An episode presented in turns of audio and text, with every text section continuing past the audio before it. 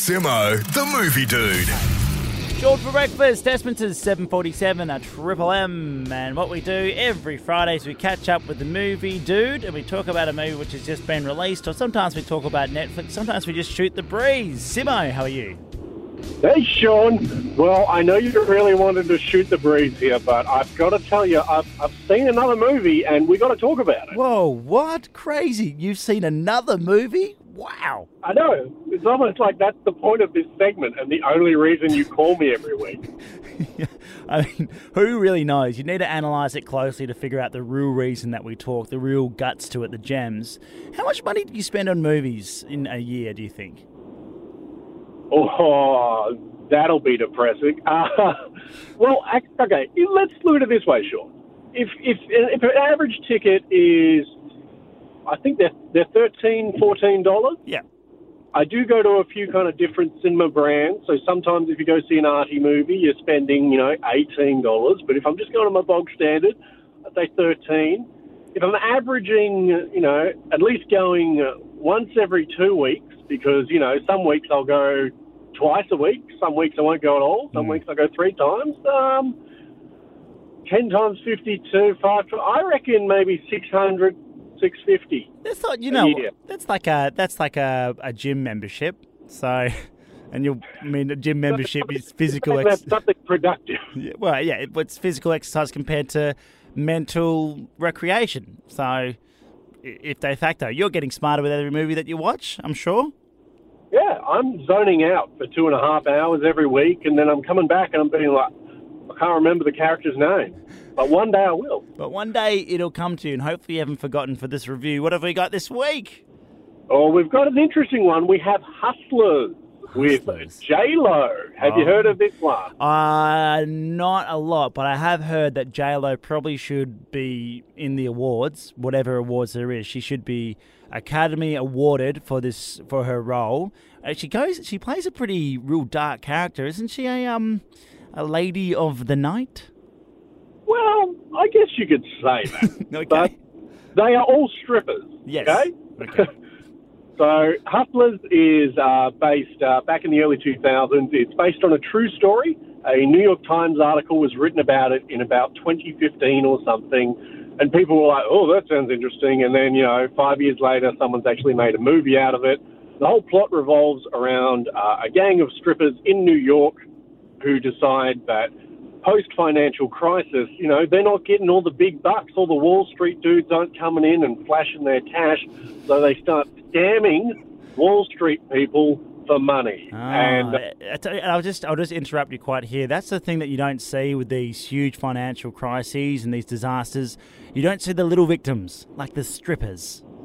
exactly, sure. That was one of my main thoughts when they took that turn. They started going, oh, financial crisis has hit us, and blah, blah, blah. And, we're not getting all the big fish coming in. The club's going downhill.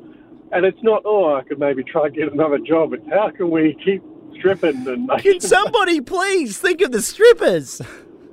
Yeah, and, and it's good because I know they're always at the forefront of your mind. Oh so, yeah, yeah. All right, all right. Move on. So what is this? What is this all about? So there's a gang. They're trying to scam Wall Street, basically. Big, big, fancy suits. Uh, how do they go? Yeah. How does J Lo go? So you're introduced first of all to Destiny, played by Constance Wu. Uh, you may remember her from Crazy Rich Asians and that sort of thing. She's also on that Fresh Off the Boat. Um, so she's, you know, she's kind of popular, and she's like the the new stripper. So she's joined the club. She doesn't really know how to dance. She doesn't really know how to kind of work the crowd and that sort of thing. And J Lo, also known as Ramona, takes her under her wing because J Lo's the big dog. She knows all the tricks. She's the best dancer, top tier. Everyone loves her.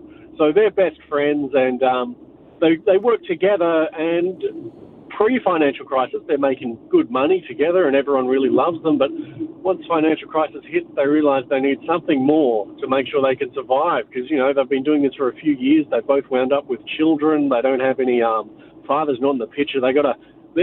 They, kind of justify everything they do by being like, I'm doing this for my daughter and everything like that. Um, Something that's kind of interesting about this is, and I feel like this is just my own personal thoughts on it. I'm, it's, everyone else kind of has taken a thing where they're going, "Oh, J Lo, uh, she deserves, you know, accolades for all this kind of stuff and blah blah."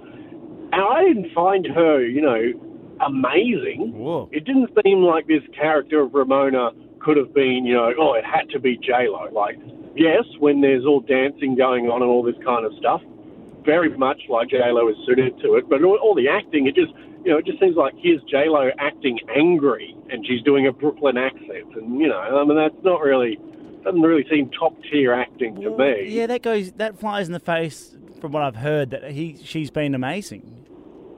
Yeah, well, I think it's just because everyone's going, oh, J Lo can put on an accent and, and yell and sto- sort of maintain an angry face. You know, I guess we're not holding J Lo to a to an actress kind of standard. You know, Mm. She's no Meryl had Streep. in that role, I'd be like, yeah, okay, but Mm. yeah. You just you just don't like Jenny from the block. That's all you're. That's just you. Well, that's what I that's what I feel this whole thing was. She's just kind of putting on another face, Jenny from the block. It's all like I'm aggressive, I'm gangster, and you're like, okay. All right, so uh, assume there's some twists and turns. Although based on a true story, it's hard to have heaps of creative license. So they, they fall into the crap. They they don't make any money. They start scamming. I'm going to make an assumption that uh, one of the scams gets them in trouble. One of the big Wall Street people, they're like, rah, rah, rah, we don't like this. So they almost lose and they have to do one final scam to get out of it scot free, to get out of all the poo poo they land themselves in. Have I just nailed the plot there? Well, you got halfway there. I, okay? I, I literally, that was no spark notes. That was no cheating or anything. That was just me guessing. Yeah, and you know what, Sean, you're, you're pretty much halfway there. So the whole movie is framed um, with uh, Destiny, Constance, Constance Wu's character, uh, talking to the reporter from the New York Times. So it's based after all the scams have taken place and all this sort of things, and she's kind of just talking to the reporter about it. And then they keep flashing forwards and backwards, blah, blah, blah. And here's something that, you know, I didn't really like about it. The scam itself that they pull, uh, I realize it's based on a true story and they can't embellish it too much, but it just seemed like the most unsophisticated thing. eh, Like, it, it didn't, there's nothing smart about it. Okay, Sean, I'm going to tell you what the scam is. Okay. And anyone listening might be like, oh, it's spoilers, but it's not because it's a true story and you can just read the article. So what they did was they would just call up rich clients that they knew went to the club and say, hey, let's go out for a night of fun, like, you know, you, me. They meet up at a bar and then they would drug him. And then Oh. they would sort of take him to their strip club where they got commission and just sort of take his card and just kind of swipe up like an $8,000 bill. And that's the scam. So you're you're swiping the card, and then how do you access the? So the money goes into the club, and then you access the money through the club. I mean, I don't see how this is helping their stripper kids. Yeah, so, so they were getting a cut of the money that they were Right. scamming off these people. And it was all based under the assumption that the big Wall Street dudes, you know, when they wake up in the morning and look at their bank account, they're not going to go, oh, I spent $8,000 at a strip club. I need to, you know, I need to call my bank and say, hey, I didn't do this because the bank would laugh at them. Yes. And that's kind of what happens. You know, a lot of, like, they go cops and all this, and the cops are like, yeah, you spent eight grand at a strip club. You must have had a good night. Well, they've So- got history as well. They've done it before. These people they've called up, so it's like, well, that time I actually did spend the eight grand, but this time I actually didn't. I was drugged. It's like, come on, mate, come on, suit. Yeah, exactly. So that's sort of what they the entire scam is based on and what they're hoping on. Uh, there are some things that happen, and you're like, oh no, I didn't realize that they would take that kind of turn down there, and oh, so I'm not going to say there's a happy ending. I'm not going to say there's an unhappy ending based on the fact that it's a true story. Uh, you can pretty much read up the article and you'll find the entire thing. I found that it was kind of a weird one because, yeah, the scam itself was so uneventful and everyone was hyping up J Lo. And, you know, for the first maybe hour of the movie, Sean, if you really like kind of good sort of stripper moments on film, you'll probably enjoy it. Oh, what is that code for? I don't even want to know. All right, out of five, how many good stripper moments does this one get? I, I'm going to be generous. I'm going to give this three stripper moments because it Okay. is kind of it's quirky, it's it's different, but at the end, it did it did feel like nothing ama- it, nothing amazing happened. Yeah, okay. All right, so that's very fascinating. So obviously you can probably find the Hustler or the Hustled. What's it called?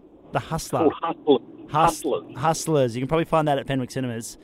Um, so I've got a few topics I want to throw your way, and I just want to get your thoughts because there's a little bit happening at the moment. I mean, this this weekend, uh, Disney Plus is about to be released uh, in Australia. Uh, thoughts, thoughts, thoughts. Marvel, Fox, Star Wars, all going into the platform. Is Disney Plus going to absolutely take over from Netflix? Is it going to give it a big smackdown?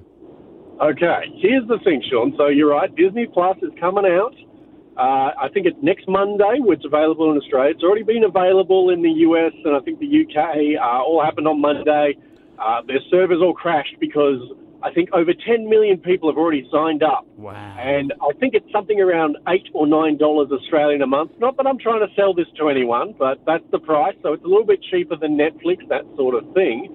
And I've done my own research because uh, it seemed interesting. But here's what I found out, Sean. So they have exclusive stuff, like there's going to be a Star Wars TV show called The Mandalorian. They've already released the first episode, that sort of thing. Um, there's going to be uh, comic book shows like a Loki. He's going to get his own show. Hawkeye, Captain. Um, and just uh, the Marvel, these Marvel characters going to be rolled out with their own TV shows. A bit like, Yeah. a bit like um, what Netflix had, but I assume they're going to ta- carry those shows over, like the Arrow or whatever it is, the Arch, whatever is it? Yeah. yeah. yeah, basically that sort of stuff and all that. They're going to make all new content for Disney Plus, which will release over the next few years. And they also have all the Disney content, so all the TV shows from Disney Channel, all the animated movies, all the live action movies, all this. You got all the Marvel movies, you got all the Star Wars movies, you got all the kind of, uh, you got all the Simpsons, and you have all these Fox TV shows as well. Which is but big. But, but, but, yeah, there are no MA movies. There's no R-rated movies. There's nothing that's uh, too adult gear. there's no So good, there's no good stripper bits. well, yes, there's no good. Hustlers would not make it on Disney Plus, even if it was made by Disney. So it's not everything that Disney owns. So you're not going to see things like um, Deadpool or like Logan that's rated MA, even though they're comic book movies that are now owned by Disney. Uh, you're not going to see their sort of edgy like Fox Searchlight films. It's a family and children's streaming service. So you're not going to get anything over M rated, I think, and you know that's fine.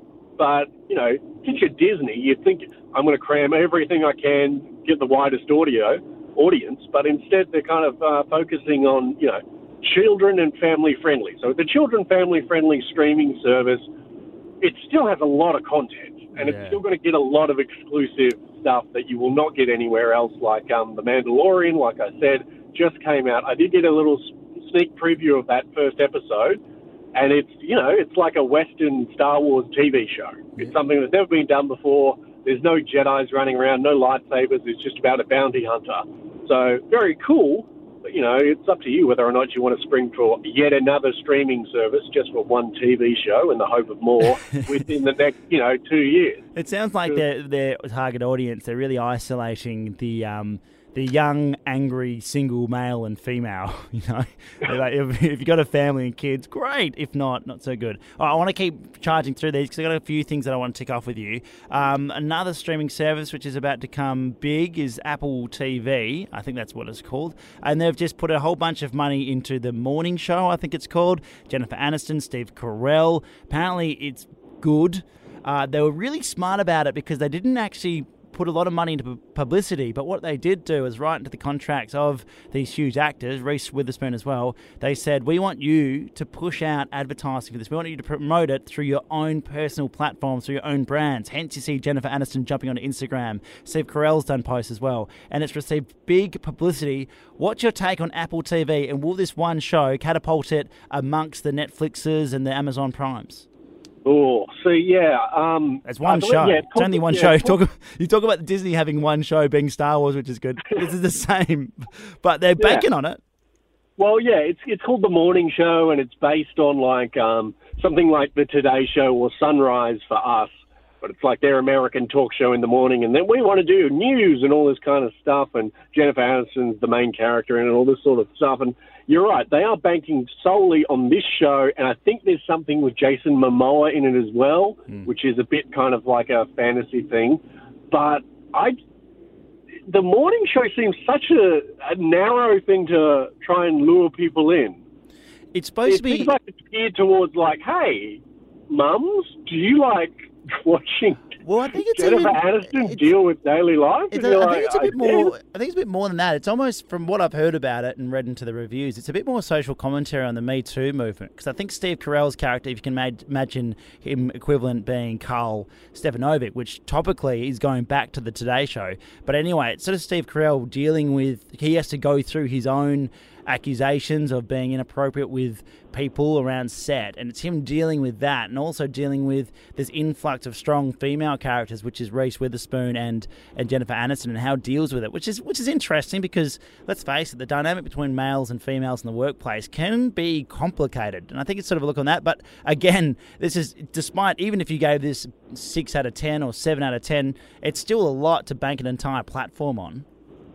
Yeah, and I think when people launch services like this, they want to have something that has quite broad appeal, and they think that's going to like snap up. And while it's an interesting concept, and an interesting show, it's not. It's not something that I'm like, oh, that sounds like a generic drama that is on TV quite a lot. I mean, if I wanted to, you know, it's not like they're chucking out like, here's Game of Thrones, you've never seen it before, and everyone's like, ooh, it's like here's Breaking Bad, you know, sort of TV shows with a different hook that kind of gets you in. Well, even the Star, even the Star Wars TV show is a better hook because it's something that we all love and we could watch from week to week. But yeah, it doesn't really have that sort of appeal, does it? Yeah, and you know, Apple Plus TV, whatever they're calling it now, it's uh, you know, i unless they get a bunch of stuff on it, you know, who's going to pl- who's going to pay for this plus Netflix plus Stan plus you know even people have Foxtel that want to have that as well, and you know, there's a lot, and I think this is the reason that you know Australia has a bit of a problem with piracy. Maybe, maybe. I've got one final topic. I've got one final topic for you, and just real quickly because we are running out of time. Um, I want to talk about The Irishman. You've heard about this movie coming out?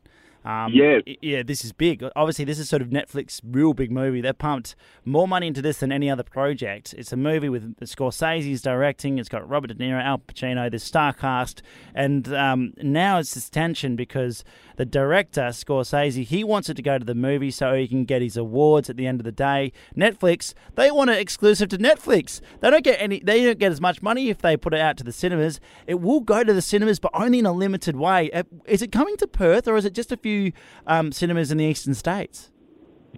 I think it's coming to Perth, and I think it's coming out next week for just, like you said, just a few days Yeah. at one or two cinemas. And you're right, Sean. and They they put it out to cinemas purely so they can get Oscar contention for it. They did this last year with um, Roma, which was the Mexican film in black and white that was everyone was frothing over and said, "Oh, it's on Netflix, it's the best thing ever." And, oh, everyone should watch that. Unfortunately, I didn't end up watching it because you know it doesn't have that wide appeal as you know Scorsese, De Niro, Pacino making a gangster movie that's three hours plus long and Yeah. full of de aging technology and all this kind of stuff. Uh, very excited for The Irishman. It comes out at the end of the month on Netflix, which I'm sure is is going to get a little review from us. But yeah, you're right, Sean. It's very strange how streaming services are able to pay so much money for you know what we assume is top tier talent directing all this kind of stuff, and then the only way they can get any recognition is if they go through the normal studio system and pump it out to like one cinema and go, yeah, all right, it was out for two days. Yep, we can we can qualify for an Oscar now. But it's even. I think it's even. It's bigger than that. I think it's even more appalling for by Netflix because for me, as I don't go to the movie very often, but I appreciate that the cinema experience is way better than sitting on a laptop or even your your theater at home. You want to see it with the big screen. You want to hear it with the surround sound. So if you if you're having this big movie, like imagine. I don't think um, Avatar, perhaps. I mean, that's 3D, so it's a bit different. But you know, these real big movies. Imagine if they never went to cinema. That would be a shame. That's that's very true, Sean, and uh, especially with something like this, which is highly anticipated by a lot of people. It's not coming out to be like a little niche thing. They're not just handballing it to Netflix, being like, "Hey, just suddenly put this out at the end of the month," and you know, hopefully it's going to be the, one of be the like, biggest movies okay." of the year. Yeah. Yeah, it's gearing up to everything. It's got an awards cam- campaign already behind it. Everyone's been waiting for this for, I think, three years. And it is quite strange to just, you know, Netflix is good in a way that, okay, I can watch a brand new movie that's never been released. I can just click and watch it at home. But also, you know, not everyone has it. And people do love going to the cinema to go watch these things. Yeah, there's a fine line between, you know, uh, we release a movie and then six months later it comes out on DVD or something like that. So maybe if the turnaround between the cinema release and the streaming release is Mm. tightened, I don't know. I don't have the answers, Sean. I just go watch them. Yeah, that's true. I don't think anyone has the answers. It's going to be complicated, and we'll see it more as these other platforms become more dominant. It'll be interesting to see how the cinemas how they react. Hey, we've got to go. I was going to talk about Coyote Ugly, but too late. We've run out of time. Simmo, it's been a pleasure as always. Thank you very much. Thanks, Sean.